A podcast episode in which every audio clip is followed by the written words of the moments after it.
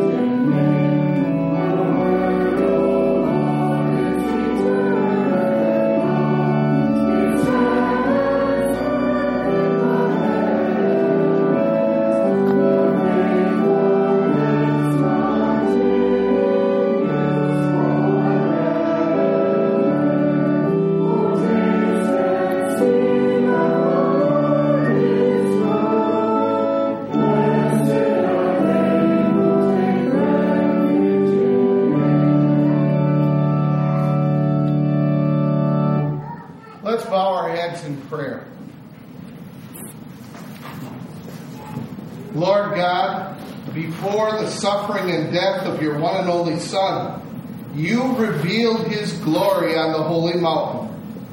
Grant that we who bear His cross on earth may behold by faith the light of His heavenly glory, and so be changed into His likeness through Jesus Christ our Lord, who lives and reigns with you in the Holy Spirit, one God, now and forever.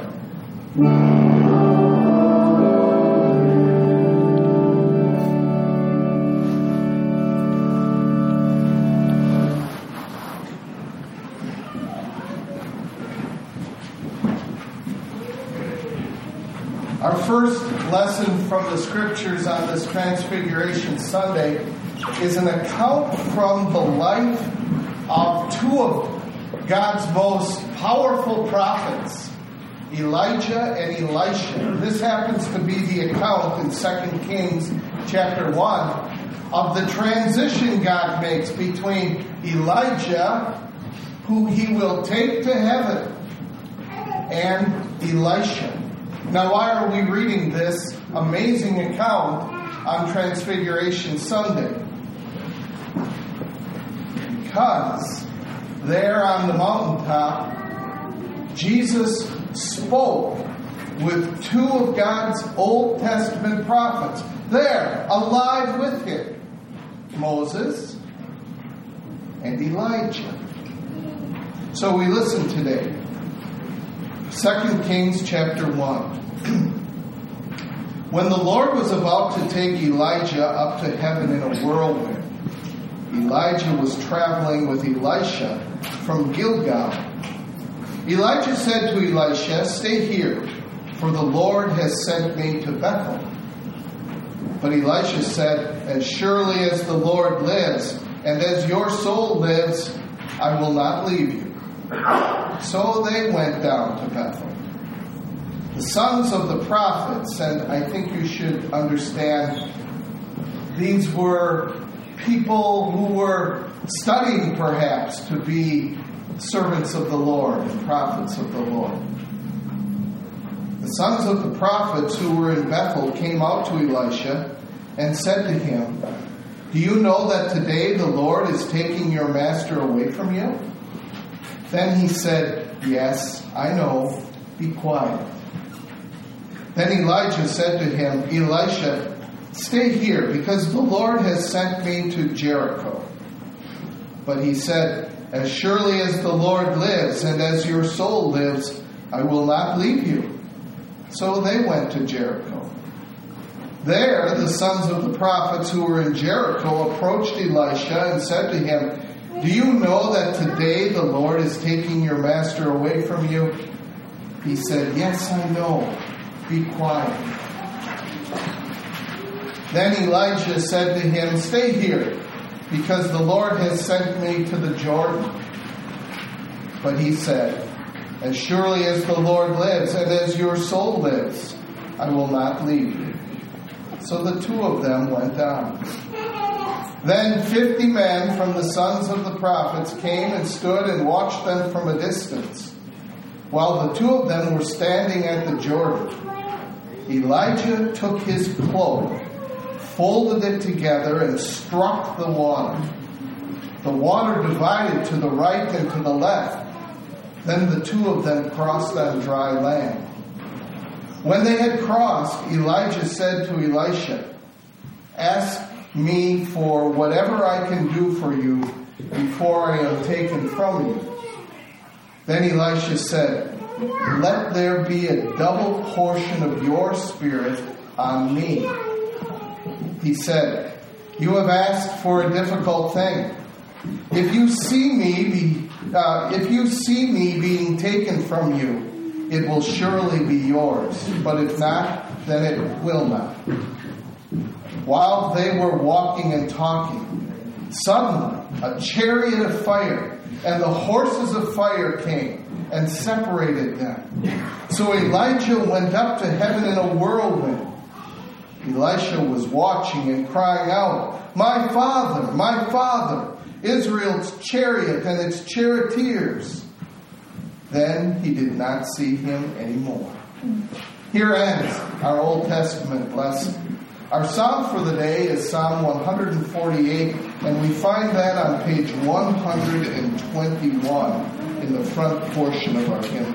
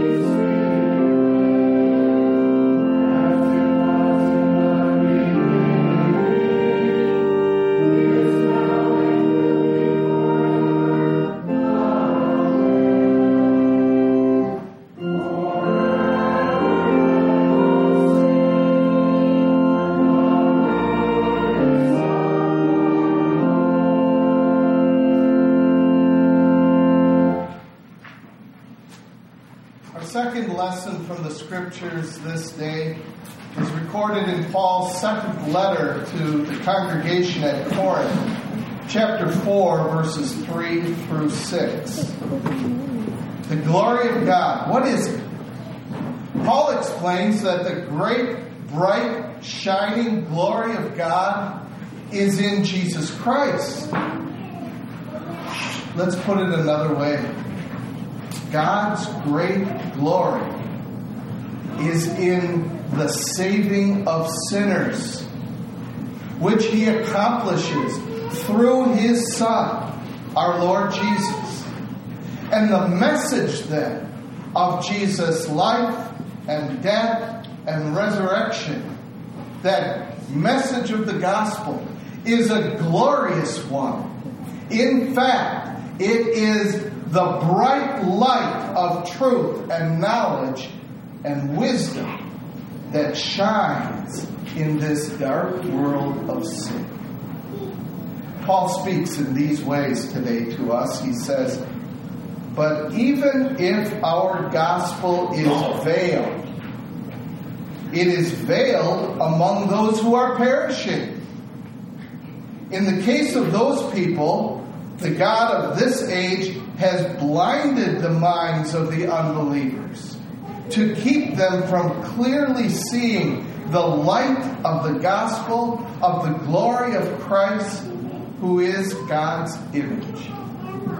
Indeed, we do not preach ourselves, but Jesus Christ as Lord, and ourselves as your servants for Jesus' sake. For the God who said, light will shine out of darkness, is the same one who made light shine in our hearts to give us the light of the knowledge of the glory of God in the person of Jesus Christ. Hallelujah! The voice came from the cloud. This is my Son whom I love. Listen to him. Hallelujah.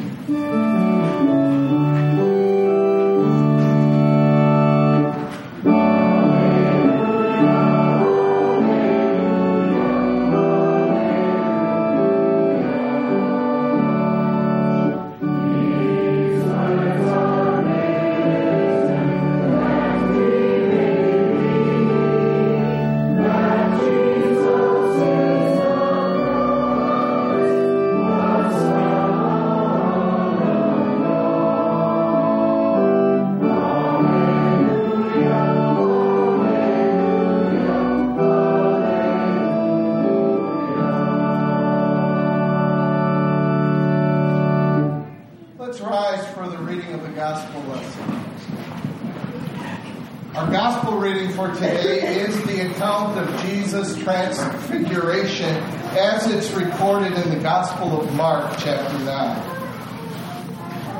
After six days, Peter took, or Jesus took Peter, James, and John with him and led them up a high mountain where they were alone by themselves.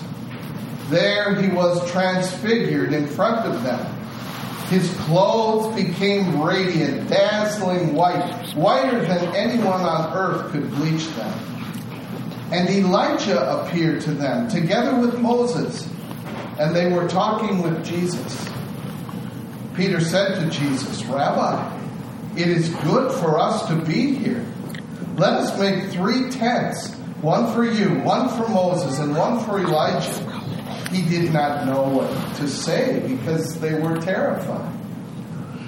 A cloud appeared and overshadowed them, and a voice came from the cloud saying, this is my Son whom I love. Listen to him. Suddenly, when they looked around, they no longer saw anyone with them except Jesus alone. As they were coming down the mountain, Jesus commanded them not to tell anyone what they had seen until the Son of Man had risen from the dead.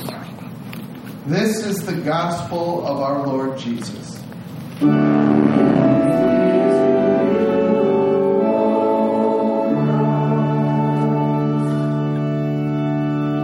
Let's continue today. Please be seated as we sing the hymn of the day, Down from the Mount of Glory, number ninety-seven.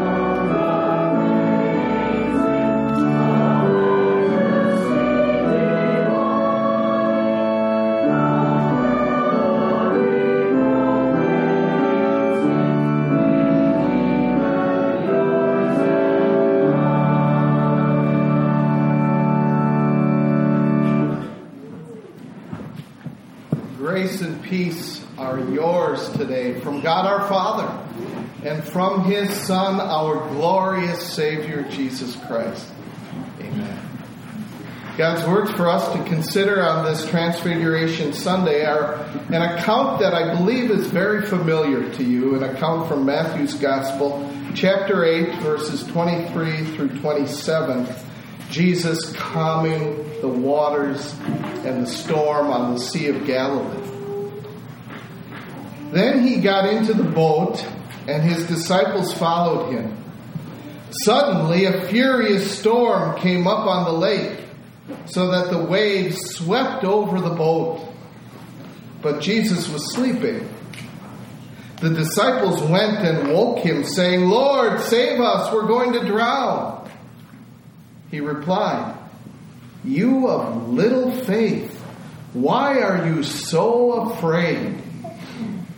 Then he got up and rebuked the winds and the waves, and it was completely calm. The men were amazed and asked, "What kind of man is this? Even the winds and the waves obey him." This is God's word for us today. Dear friends in Christ, I want to start out our meditation today by telling you something very, very profound. Christians are like salad dressing. Pretty deep, isn't that? What do I mean by that? They are made up of two components that really don't mix. Think about it. In a, a, the simplest kind of salad dressing, you take a bowl and you put in some oil, and then you splash in some vinegar, and you whip and stir that oil and vinegar up, and it will combine in a certain way, but you know what? The oil and the vinegar stay separated. They just do not mix together. And that's what a Christian heart is like, too. A Christian heart is a kind of a bowl in which you'll find a portion of faith, but also a portion of fear. And the two do not mix. They do not go together. Faith is incongruent with fear. Faith and fear, as I said, do not go together. But they do exist together in our hearts, sad to say. And so the goal really is not simply to accept this sad situation, and the goal is not to be satisfied with this unhappy condition of our Christian hearts. No, the goal is to fill up our hearts with the healthy oil of faith, and to push out of our hearts that bitter vinegar of fear. Isn't this the lesson that Jesus wanted his disciples to learn as they sailed across the Sea of Galilee in that little boat? And it was a difficult lesson, because lessons intended for the heart and for the will and for the soul can rarely be learned outside of the classroom of experience. You see, it's one thing to know, to know intellectually, I do not need to be afraid. But it's quite another thing to learn to push fear out of our lives. Wouldn't you agree? And so the classroom for this lesson is a little boat on the Sea of Galilee. And the circumstance is a violent, violent windstorm. And I suspect that all of us here living on the plains of Minnesota understand and have felt the dangerous force of the wind as a storm front blows through. It is not a comfortable feeling to face gale force winds, even when you're standing on terra firma, right? On solid ground. Imagine that. How alarming and how dangerous to be on a small boat in the middle of a very large lake as the wind piles up the water into walls of smashing force. This was the classroom that was prepared for Jesus' disciples. And how did they do in that classroom? How was their learning, their growing? They didn't do very well. They allowed fear to fill up their hearts and push out their faith, so that Jesus himself has to speak to them and address them in this way. He says, "You are men of little faith, but abundant fear." What went wrong? You know, it would be very easy for all of us here today to point our fingers at the disciples and say, you know, they should have remained strong in their faith. Wasn't Jesus right there with them in that boat? It'd be easy for us to criticize them in that way, but, but uh, I think we don't want to follow that line of thought, because that accusing finger is going to turn right around. Why? Isn't, isn't Jesus in every boat? Isn't Jesus a passenger in every car and truck?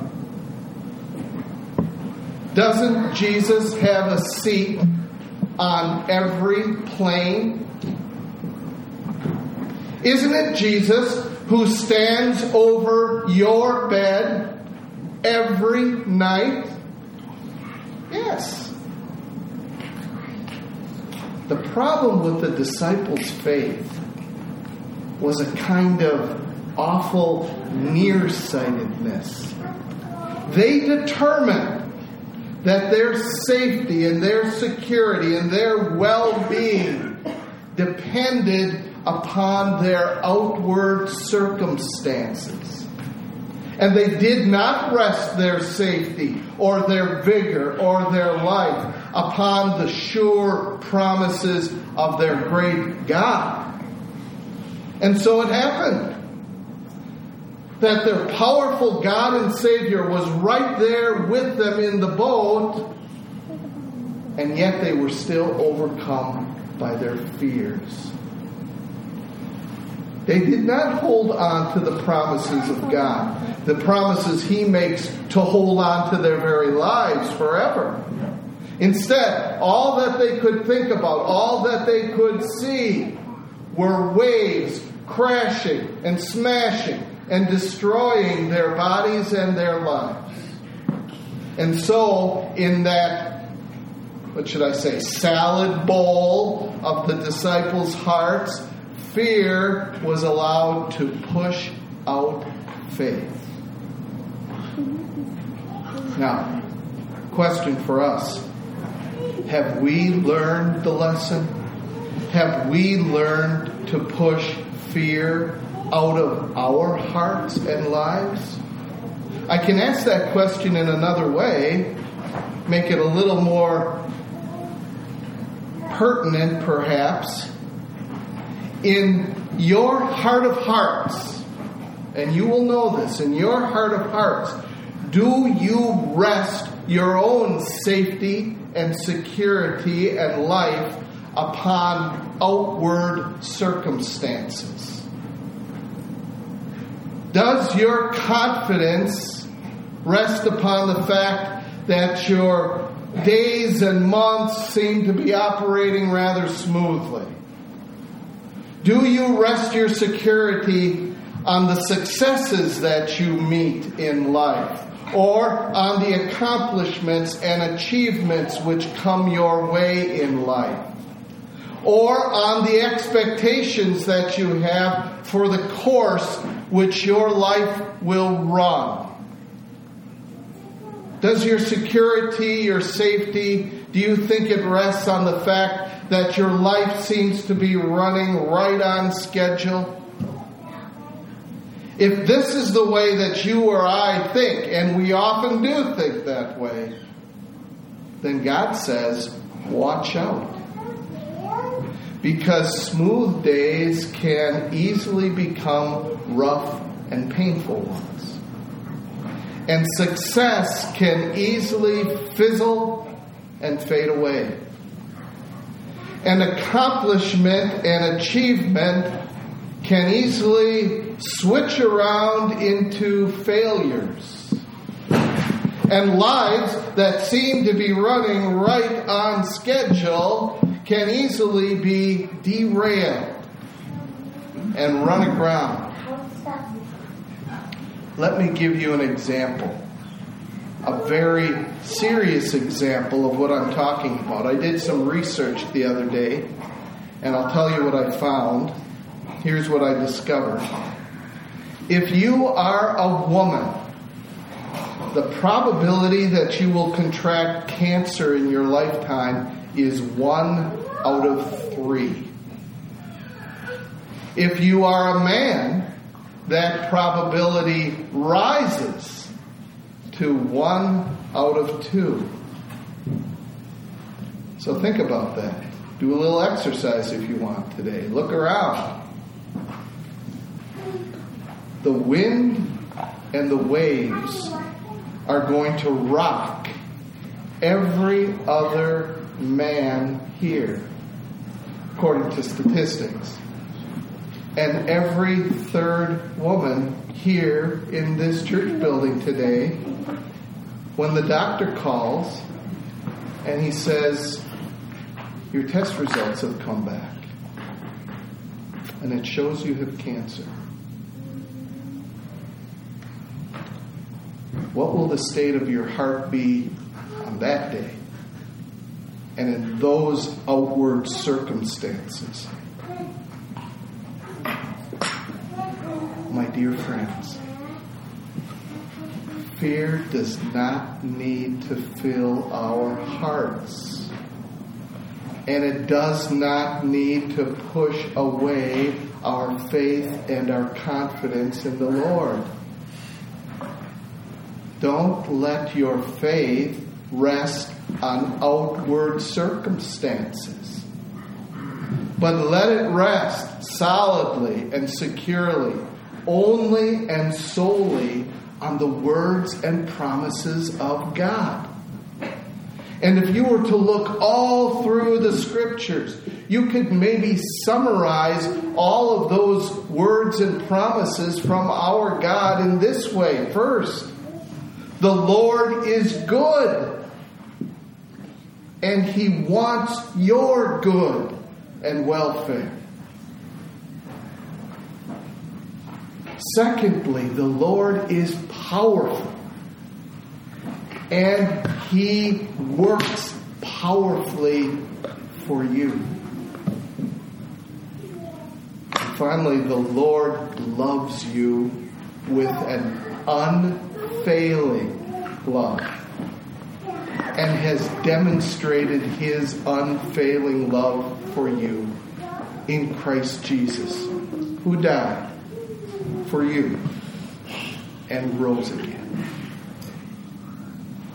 And so Jesus says, as He does in our text to the disciples in that boat, He says to you and me regularly and often, do not be afraid. He tells us, for example, through the prophet Isaiah, so do not fear, for I am with you. Do not be dismayed, for I am your God. I will strengthen you and help you. I will uphold you with my righteous right hand. Or he says through Isaiah another time, now this is what the Lord says. He who created you, he who formed you, do not fear, for I have redeemed you. I have called you by name. You are mine. When you pass through the waters, troubles, I will be with you. And when you pass through the rivers, they will not sweep over you. When you walk through the fire, you will not be burned. The flames will not set you ablaze. For I am the Lord your God, the Holy One of Israel, your Savior. Dear friends, vinegar and oil do not mix. Faith and fear do not mix. Specifically, the fear of punishment does not mix with the faith that we have in God's forgiveness, won for us on a cross and accomplished by Jesus.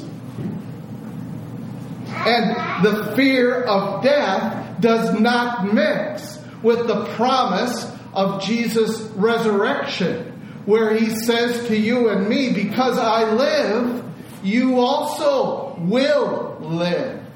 These things do not mix. And they cannot be peaceful neighbors in our hearts. So we hold onto Christ by the power of the Holy Spirit. And we give fear the boot. Now, maybe you're wondering, how is this a good message for us on Transfiguration Sunday, when we want to see and look at the great glory of, of our Lord Jesus? I mentioned before, what exactly is this concept that the Bible talks about so often, the glory of God? And I mentioned, if you recall, that I that the, the great glory of God is in his saving of sinners. So here on Transfiguration Sunday, there is Jesus transfigured before the disciples, and he's speaking with Moses and Elijah. And in another gospel account, it says he's speaking about his departure, which was soon to take place in Jerusalem. He's speaking about his death for the sin of the world. And as he does so, he's in glory. Or think of another account that you know very well, the Christmas account. The angels appear in the glory of God, bright and shining. And what are they saying? They're singing that a Savior has been born. In the Old Testament, perhaps the account that you can remember most vividly is Moses, and on a mountaintop he sees a bush that is burning brightly but is yet not consumed by the fire. It is the glory of God shown in a visible way. And what does God tell Moses? He is about to redeem, he says, his people Israel from their harsh slavery in Egypt as a type and a figure and a picture of the greater redemption that God would provide for all people from the harsh slavery to sin and death and hell through Jesus Christ. And when God also, through his Son, delivers us now from our fears and worries and concerns in the conditions we face in this sinful world, That is God's glory. And when He saves us through His Son Jesus on the very day of our death and delivers us to peace and joy and sinless life, that is God's glory. So today, my encouragement then to you is to focus on this glory of God, that through Jesus Christ, the Lord saves you. Amen. And now the peace of God that goes beyond our understanding, even, keep your hearts and guard your minds in Christ Jesus. Amen. Let's rise and take this opportunity to confess our faith in Christ, and do so using the words of the Apostles' Creed. It's printed for us on page forty-one in the front portion of our hymn.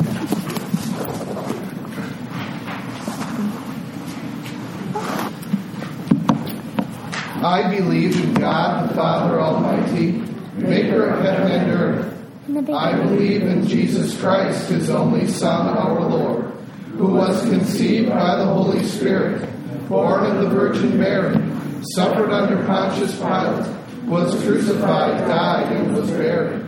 He descended into hell. The third day He rose again from the dead. He ascended into heaven and is seated at the right hand of God the Father Almighty. From there He will come to judge the living and the dead. I believe in the Holy Spirit, the Holy Christian Church, the communion of saints, the forgiveness of sins, the resurrection of the body, and the life everlasting. Amen. Please be seated as we worship the Lord by bringing our gifts and offerings to Him.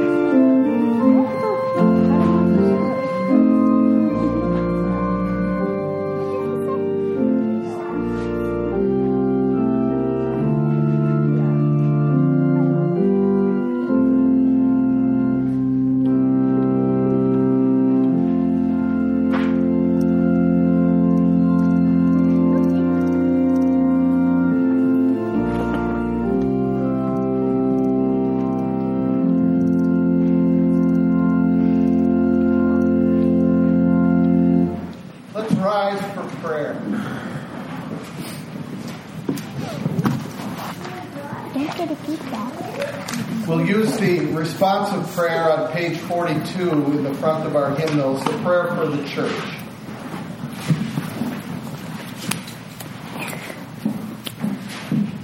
Lord God, our maker and preserver, we praise and thank You for all that You give us day after day.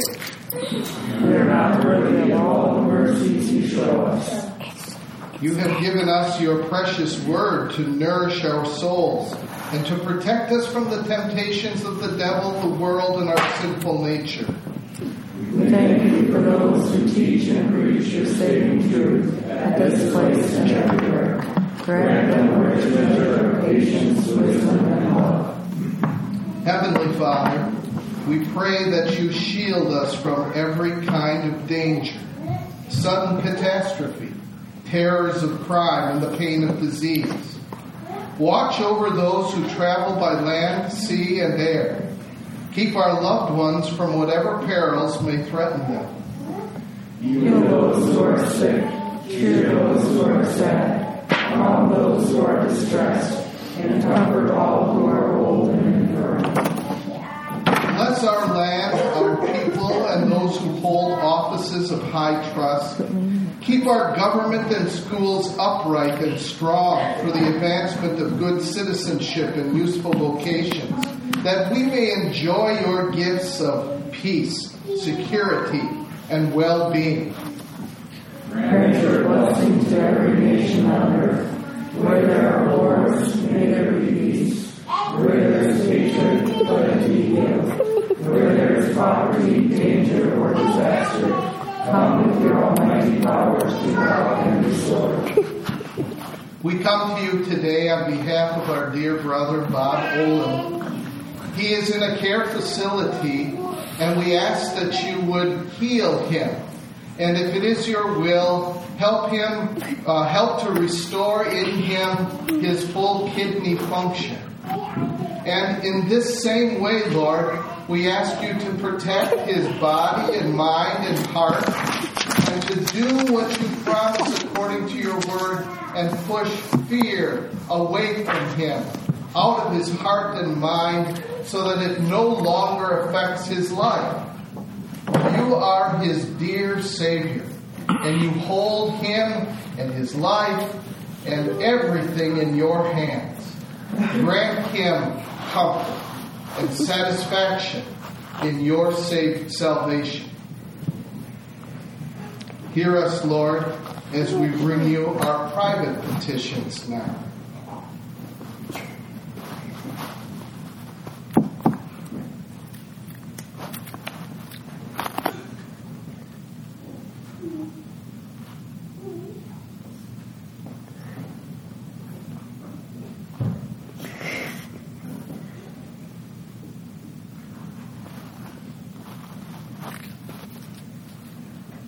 We bring these requests before you in the name of Jesus our Lord, and we ask you to hear us. Take all that we have, our bodies and minds, our time and skills, our ministries and offerings, and use them to your glory. We give ourselves to you, that we may serve you in whatever way is pleasing in your sight. Amen. Our Father, who art in heaven, hallowed be thy name. Thy kingdom come, thy will be done on earth as it is in heaven. Give us this day our daily bread, and forgive us our trespasses, as we forgive those who trespass against us. And lead us not into temptation, but deliver us from evil. For thine is the kingdom, the power, and the glory, forever and ever. Please be seated as we continue with hymn number seven hundred twelve, Jesus, Take Us to the Mountain.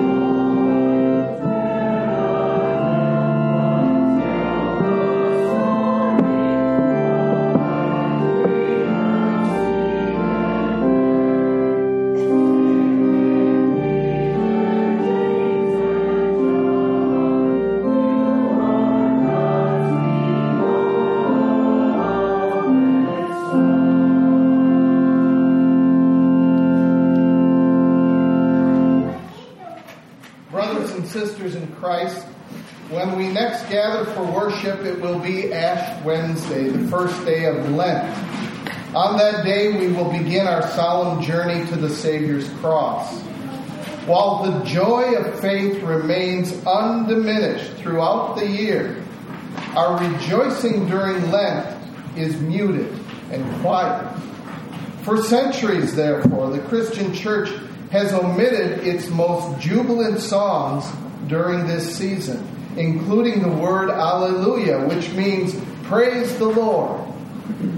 You will notice that during this time of Lent, our worship will omit its normal Alleluia. We do this to prepare ourselves for the quieter days of Lent. The Alleluias will return on Easter dawn as we gather to shout our praise to the risen Lord. We bow our heads in prayer. O Lord God, our Heavenly Father, pour out the Holy Spirit on your faithful people. Keep us strong in your grace and truth. Protect and comfort us in all temptation, and bestow on us your saving peace. Through Jesus Christ our Lord, who lives and reigns with you and the Holy Spirit, one God, now and forever.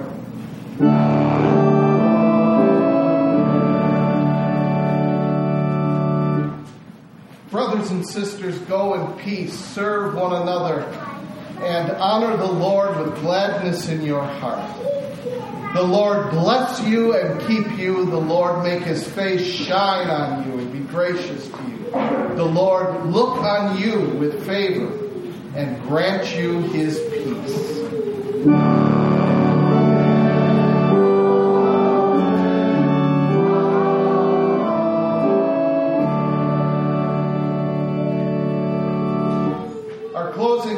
Printed on the bulletin insert today.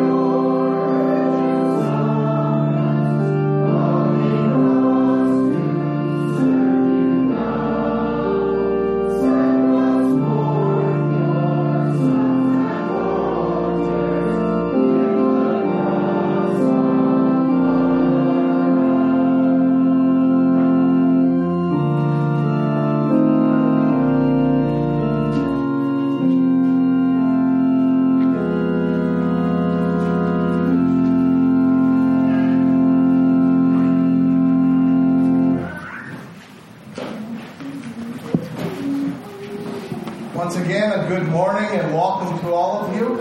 It was a pleasure to be with you today, and uh, I don't have any special announcements other than that Bible class will be held today at its normal time, and we're going to go through Genesis chapter six. Is there anything else that uh, the congregation needs to hear about?